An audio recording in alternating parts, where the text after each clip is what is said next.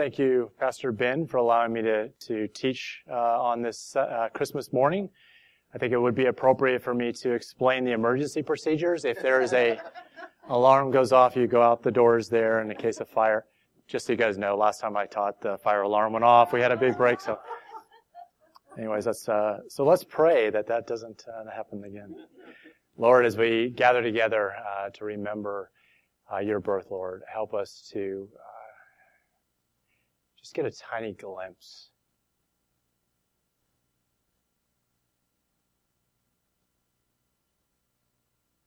So think of that silent night.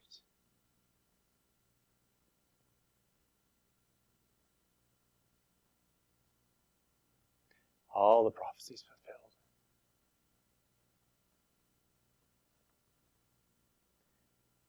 Thank you so much for this church and for the opportunity to celebrate this time.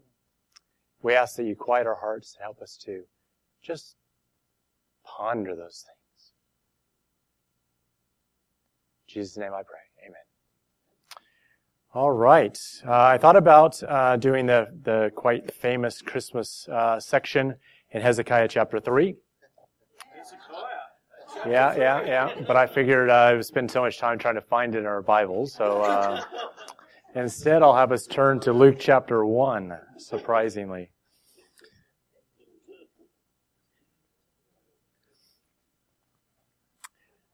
So Christmas means a lot of things to different people. For for many, it's it's a joyous time of family get-togethers, a, a remembrance of of when you were children, or some are children here now. Try not to uh, be too disruptive. I know we we sang a lullaby just before I got up here, you know. So wake up, kids. But um, uh, and those kind of things. For others, it's a, it's a very depressing. It's a it's a hard time, uh, maybe a, a, difficult childhood, maybe not so many Christmases that were so nice, or or very lonely times. And I hope, hope we remember that and and are sensitive to that. And if there's people around that you know are struggling in those kind of things, be sensitive to that and and you know do whatever God leads you to do. But this is an opportunity not only to enjoy the Christmas that we have but to help those who are struggling during this time, to share the love of Jesus Christ, right? For many, uh, you know, Christmas is about what? Santa, you know, and time off work, holidays, uh, family, parties. It's about anything almost in Christ. Now, occasionally you'll go into the shops and you'll see a nativity scene, won't you? But I was up in Rouse Hill, you know, and they've got these big glass displays that you kind of expect to be a nativity scene. You walk up and there's these fairy frog things or something. It's like, what does that have to do with any, you know, people will celebrate anything other than the truth of what Christmas was about. Uh, but we know what it's about, and it's a Christmas story. In Luke chapter 1, I'm going to go quickly at the first part and focus on a particular section. You guys, I, I hope, have heard this story before. But remember that in the first part there, uh, we get introduced to a, a gentleman named Zacharias who was married to Elizabeth, who was barren, in that chapter 1. And an angel comes to him, and of course that angel we know is Gabriel. He comes and he is, says to Zacharias there in verse 13 to not be afraid. Your prayers, what prayers? The prayers for a child. They were not able to have children. They've been heard. Uh, your wife, even though she's in old age, will bear you a son and you'll call his name John. I, like that name. I think Gabriel did a good choice there, or God did a good choice. And it means God is gracious. That's what the name John means. And he says, God is gracious. I'm about to send the Messiah. Here is a sign. John the Baptist will be in the power and likeness of Elijah to make the way straight for the Lord. And so the angel explains some of these things to him. And I want us to fast forward just a little bit here and look um, in verse 18. It says, And Zacharias said to the angel, How shall I know this? For I am an old man, and my wife is well advanced in years. And the angel answered and said to him, I am Gabriel, who stands in the presence of God, and was sent to speak to you and bring you these glad t- tidings. Now, oftentimes we just say, I mean, I get this picture of, dude, I'm Gabriel. I stand in the presence of God. You better listen to me. But I really don't think that is his attitude at all, right? I mean, Gabriel is, Gabriel is one of these guys that, um, He's an angel. Now the word angel simply means messenger. And the word angel is used for the angelic beings that we know. It's used for pastors. It's used, even Jesus is used as an angel, a messenger of that good news. But Gabriel seemed to have the headlines. He always had the big news. You know, he was going to Mary. He was going to Zechariah. He seemed to be the one who had the, the headlines. He was the, the front page guy. And he goes and he says, you know, I, I'm telling you these things. I'm not, just a prophecy that you're reading about an obscure little thing. I am telling you firsthand that I was standing in the presence of God. God told me to tell this to you, and you're not believing me. It's one of those things where he's saying, you understand that I stand in the presence of God, and I'm now sharing this with you. So it gives it more weightiness. It's like, I, I got it firsthand. There's not Chinese whispers here. I didn't get it wrong. I'm standing in the presence of God. But I want you to take special note of that because oftentimes we forget that part of the story as he goes on and says, because you don't believe these things, of course, he wasn't able to speak until his son was then born. And then we get further on the story, of course, that same angel Gabriel appears to Mary and he uh, goes and tells her that she's going to have the baby Jesus. And she also questions how these things can be but uh, seems to be a different attitude from her. And of course, Gabriel just lets her know that the Holy Spirit will come upon her and that she will have this child and she will have uh, a virgin, have a virgin birth. And then she says, I am going to uh, be as you wish. And then we get to verse 39. So we went a little bit fast through the Christmas story there because I want to focus on something that I think is very important for us. There in verse 39, it says, Now Mary rose in those days and went to the hill country with haste to a city um, of uh, Judah. And uh, then she goes, of course, into the house of Zechariah. She meets with Elizabeth, and then she sings this song in verse 46. Sorry, I'm fast forward a little bit more. I thought it was there, but next section there. Um, and then she goes and gives prophecies. Chapter 2. Welcome to chapter 2. And it came to pass in those days that a decree came out. And of course, they know they had to travel to Bethlehem. We have the picture there of a, uh, of Mary and Joseph and a donkey going to Bethlehem. And in verse 8, it says, Now there were the same country shepherds living out in the fields, keeping watch over their flock by night. And behold, an angel of the Lord stood before them, and the glory of the Lord shone around them and they were greatly afraid. Remember when Joseph and Mary come into Bethlehem, there was no room for them in the inn, right? And so they were told they had to go somewhere, right? Where did they have to go?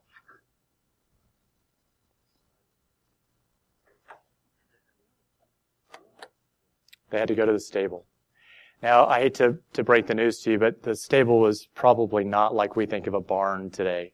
It would have been a cave where they would uh, herd the animals there in the Bethlehem area. But here's my uh, son's little uh, nativity scene. So we've got we've got the uh, the barn. Remember, so you got the scene here, and, and we had a few things happening there. Remember, Mary and Joseph come along, and they come along, and they there's Joseph there, and there's Mary. I'm sure they look just like this. And uh, and then we had a few other things that came along, right? We've got uh, let me see. We've got the uh, wise men. Oh wait, they don't come around for another year, so we don't need those. Uh, get rid of those. Uh, let me see what else we have. Oh, we've got a few animals here. that are going to get around this because it's you know it is a stable. All right, and, and Mary's pregnant. She looks kind of chubby there, but uh, anyway, she'll she'll have her child in a little while. But we uh, were then introduced here in chapter two, and and and talking about how in verse eight it says there were some shepherds that were in the fields, and I have no shepherds. But I do have a field, and there's, here's some sheep, and so we'll imagine he's the shepherd for now. So I somehow forgot the shepherds. So here's, here's a shepherd, and there's the sheep. And what does this say here? It says that an angel came. And, and we don't know, we're not told who the angel is. Got the angel here. I'm sure that's how he looked, you know, a little baby face. And, uh, you know, when I read about angels in the Bible, what does it say? People are so afraid of them. I'm not real afraid of this one, but you get the idea. Okay, so we've got an angel that appears to the the shepherds. And what does it tell us here? And I want us to take special note of what the angel tells to them. It says there in verse 8 that there were in the same country shepherds living in the fields. They kept watch over their flock by night. And behold, an angel of the Lord stood before them. And the glory of the Lord shone around them, and they were greatly afraid. Now, when I picture the angel coming and appearing and showing themselves to the shepherds and the sheep are sleeping, I guess, and, and, and showing this, I often picture the angels being quite glorious because we're told that when people saw the angels, it was quite amazing. But what does it say here? It says not that the angels were glorious, did it? Look, it says that the glory of who shone around them? The Lord. When we read about the glory of the Lord shining in the Old Testament, it happened when the children of Israel came out of Egypt and the glory of the Lord came on the tabernacle. It's called the Shekinah glory of God. It was the weightiness that you could feel the glory of God around them. And this angel that appears doesn't go to Herod, the king, doesn't even go to Mary and Joseph. I already visited them. Thank you very much. Uh, and, and we, doesn't go to the priests. He goes to the shepherds, which were the lowliest possible positions. I, I don't know what we might equate that to today. Maybe computer IT people. You know, they're the lowliest, lowliest of people. And the angel comes to them to make this announcement. And the glory of God is there. The glory of God is there.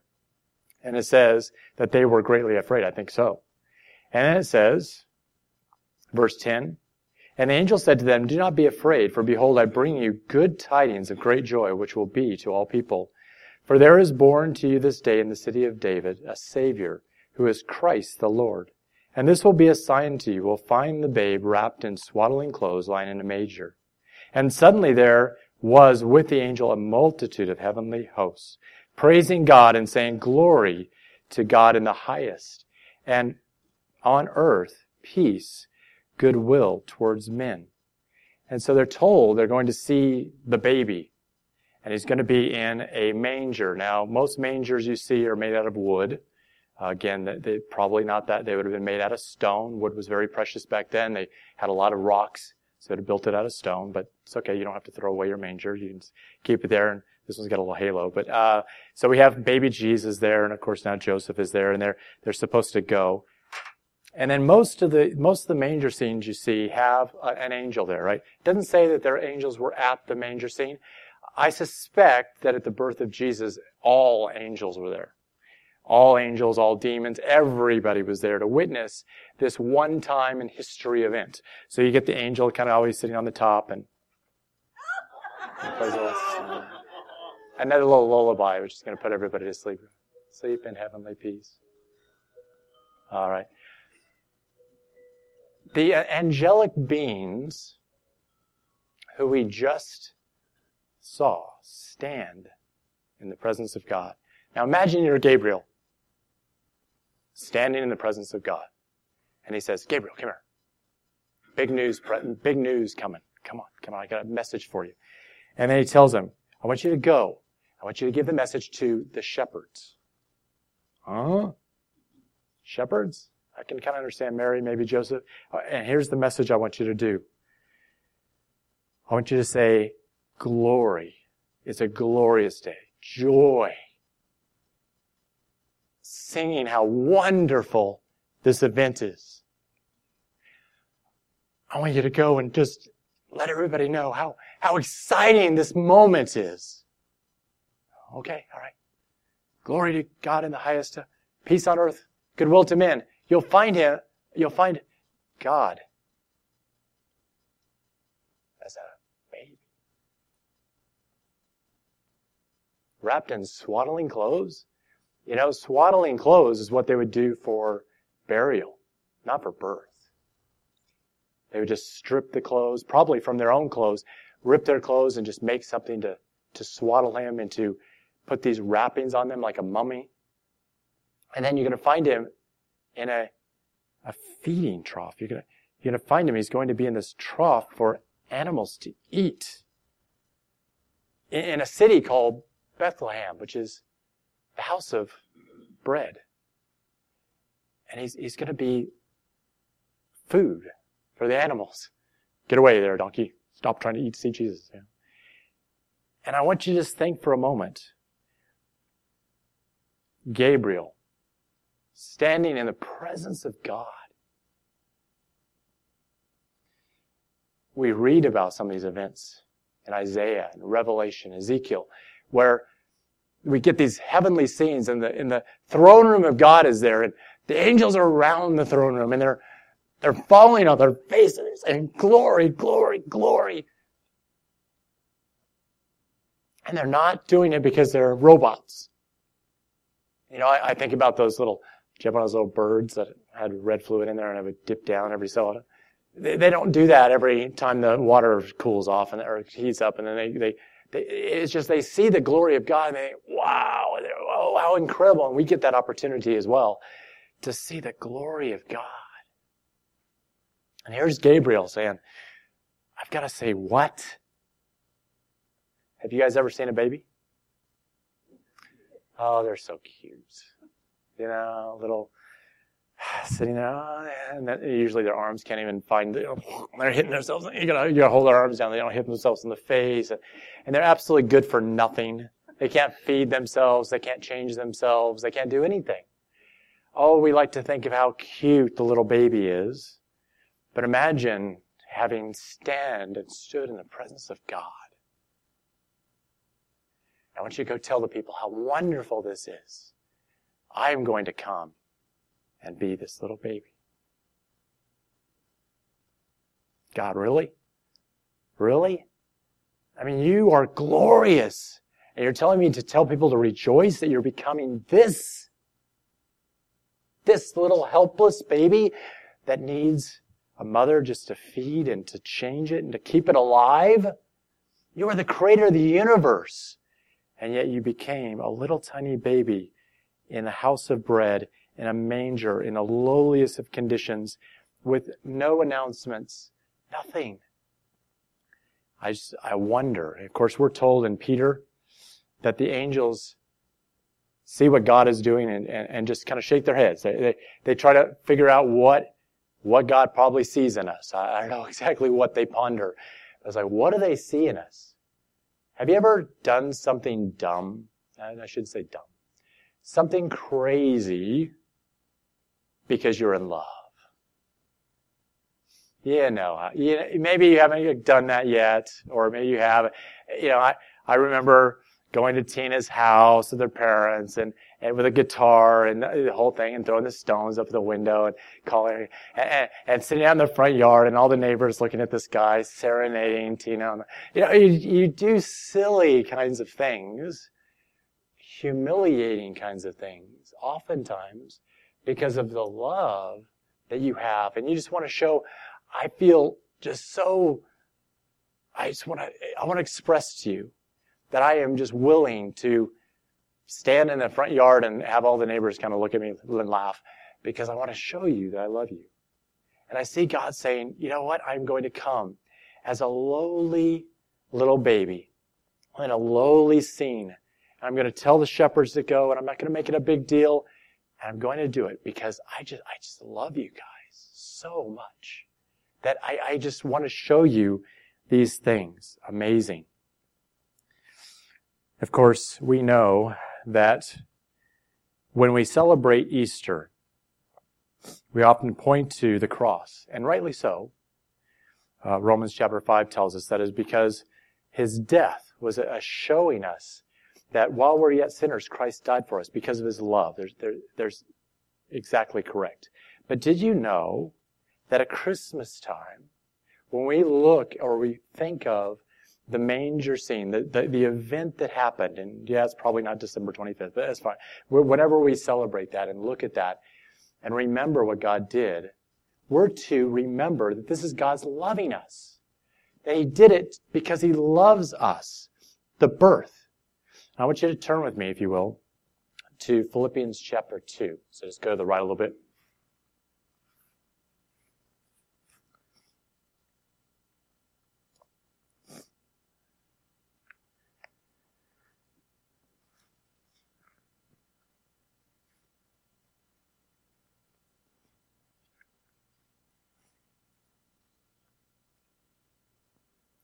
Philippians chapter 2, picking up in verse 5. Paul, writing to the Philippians, tells us, let us, let this be, this mind, be in you. Okay, so he's telling you, I want you to ponder these things, okay? I want you to think about this.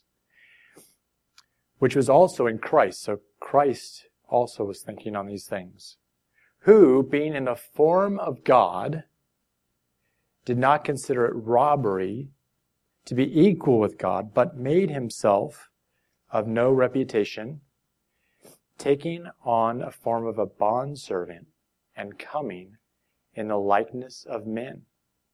And being in, been being found in the appearance as a man, he humbled himself and became obedient to the point of death, even the death on the cross.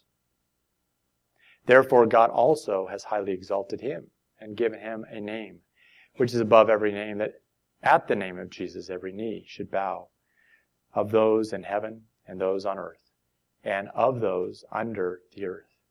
That every that and that every tongue should confess that Jesus Christ is Lord to the glory of God the Father. Paul talks about this here, and he says, you know, this should be on your mind. That God, being God, Jesus being God, so think of Gabriel, just picturing that. The glory of God. Did not think it robbery to be equal with God. He is God. But was willing to come down and become a man. The book of Ruth explains all that as to why that is. But he wanted to come and dwell among us and to be a savior so that he could have us for eternity to be able to live with him. As we look at the cross, we think of Jesus' love for us. But oftentimes when we look at the manger scene, we think, oh, how cute the little baby is. But you know, God gave up so much to be a little man. So he could then ultimately grow up and die on the cross and save us. So I hope that when we're looking at the manger scene, we remember that God loves us. That should be the, the picture that we see. God's demonstrating his love towards us. And that fits so well with the, the Galatians study that we're doing on the, the Sunday. Because if you continue on, here's your homework assignment. If you continue on and read what Paul then gets to, because he's the next word on that, that page is therefore. Right? Ah, what is that? I challenge you. He tells you therefore, because you now know what God has done for you by being this little baby. Therefore, what do you do? What's the response? What's our response to that? Now, when I think of Christmas, isn't it kind of odd that we give each other gifts on Jesus' birthday? Imagine your birthday. Everyone comes over to your house and they exchange gifts with each other. I know there's, you know, the tradition is similar to what the Magi did and, and gave gifts to Jesus and Mary and Joseph. Uh, but we, we do this to remember the gifts, but it's kind of odd that we give gifts to each other and Jesus is kind of sitting there on the manger scene over there in the corner. It's Jesus' birthday. Let me ask you a question. What does Jesus want for his birthday? What does Jesus want for his birthday? I know the shops are closed. Maybe a little too late to go and get something for Jesus, but there are some things that Jesus wants from you on his birthday. The first one is he wants you to accept a gift. On Jesus' birthday, he wants you to accept a gift that he gives to you. That's what he wants. Can you imagine? Oh, well, me going to my wife Tina. What do you want for Christmas? Oh, all, or all, what do you want for your birthday? All I want to do is for you to accept this new woodworking tool from me. Bonus. All right. Cool. Yeah. What a, what an amazing God we have. What is that gift? Of course, we're told in John 3.16. Have you ever thought about that? John 3.16. For God so loved the world that he gave his only begotten son. You know, oftentimes we think of John 3.16 as talking about the crucifixion and it is, in a way, because that's the sacrifice. But he gave his only begotten son, that whoever believes in him should not perish, but have everlasting life. And everlasting, we're told in John 17, is to be in communion with God, to know God and the one who sent him. That is it. And in Romans, we're told that if we confess our sins and we put our trust in Jesus Christ to save us, we receive that gift, we have eternal life. All we have to do is say, God, I'm sorry I've done things my own way. I realize I'm a sinner and I, I don't deserve to be in your presence, that glorious God, but I know you've come as a man and you, you grew up and you had a sinless life and you died on a cross for my sins to pay the penalty. I accept that gift now and I accept you into my heart. I want to live for you. I want to live with you forever because you love me so much. And I realize you love me so much because you came from the glorious throne room to a baby and then died on a cross. And I accept that gift. And in accepting it, we are told in the Bible that the angels rejoice when one sinner turns away and accepts that free gift. That's what Jesus wants for his birthday. But let's say you've already given him that gift last year. We're told in 1 Peter chapter 1, we're told that God seeks holiness from us. Holiness. We should be holy because he is holy. He loves us so much that even though he saves us from our sin, he doesn't want us to still wallow in our sin because he knows it just leads to bad things. So he desires for us to seek holiness and to seek him and to be more like him. Motivation, why do we do it? So that God's happy with us and then we get more gifts? No, because we see what he already has done. Okay? So that's what he wants. He wants holiness from us. And I think the most important thing that we can think of as believers that Jesus wants for us is a relationship. You know, we do our Christmas, uh, a few Christmas gifts at, on Christmas Eve. We like the, the nighttime, the, the, the tree lit up, the, you know, the hot cocoa, that kind of scenes thing. So we, we like that. So we open up some gifts. And here's Tina and I sitting on the couch and there's Silas opening up gifts and, and we don't, we didn't really get anything for each other. It's just kind of like, all we wanted was to be able to spend time as a family. All I wanted from Silas was his time. I didn't want any. I mean, it's great that he made me this and made me that, and I love that kind of thing because it, he spent time thinking about his dad, and I can cherish those things. But all I really wanted is time. So I appreciate that you guys all took the time today, in the busyness of the holidays, to come here and spend time with Christ as a group. But let me challenge you just spend time with Him today, this week, for the rest of your life, every day. Just being in the Word, in prayer, the gathering of the saints, singing worship songs. That's what Jesus has on His Christmas list. And you guys did some of that today. This was wonderful. And if you don't know Christ, please accept Him now. Let's pray. Lord, we do thank you that you came as a little baby.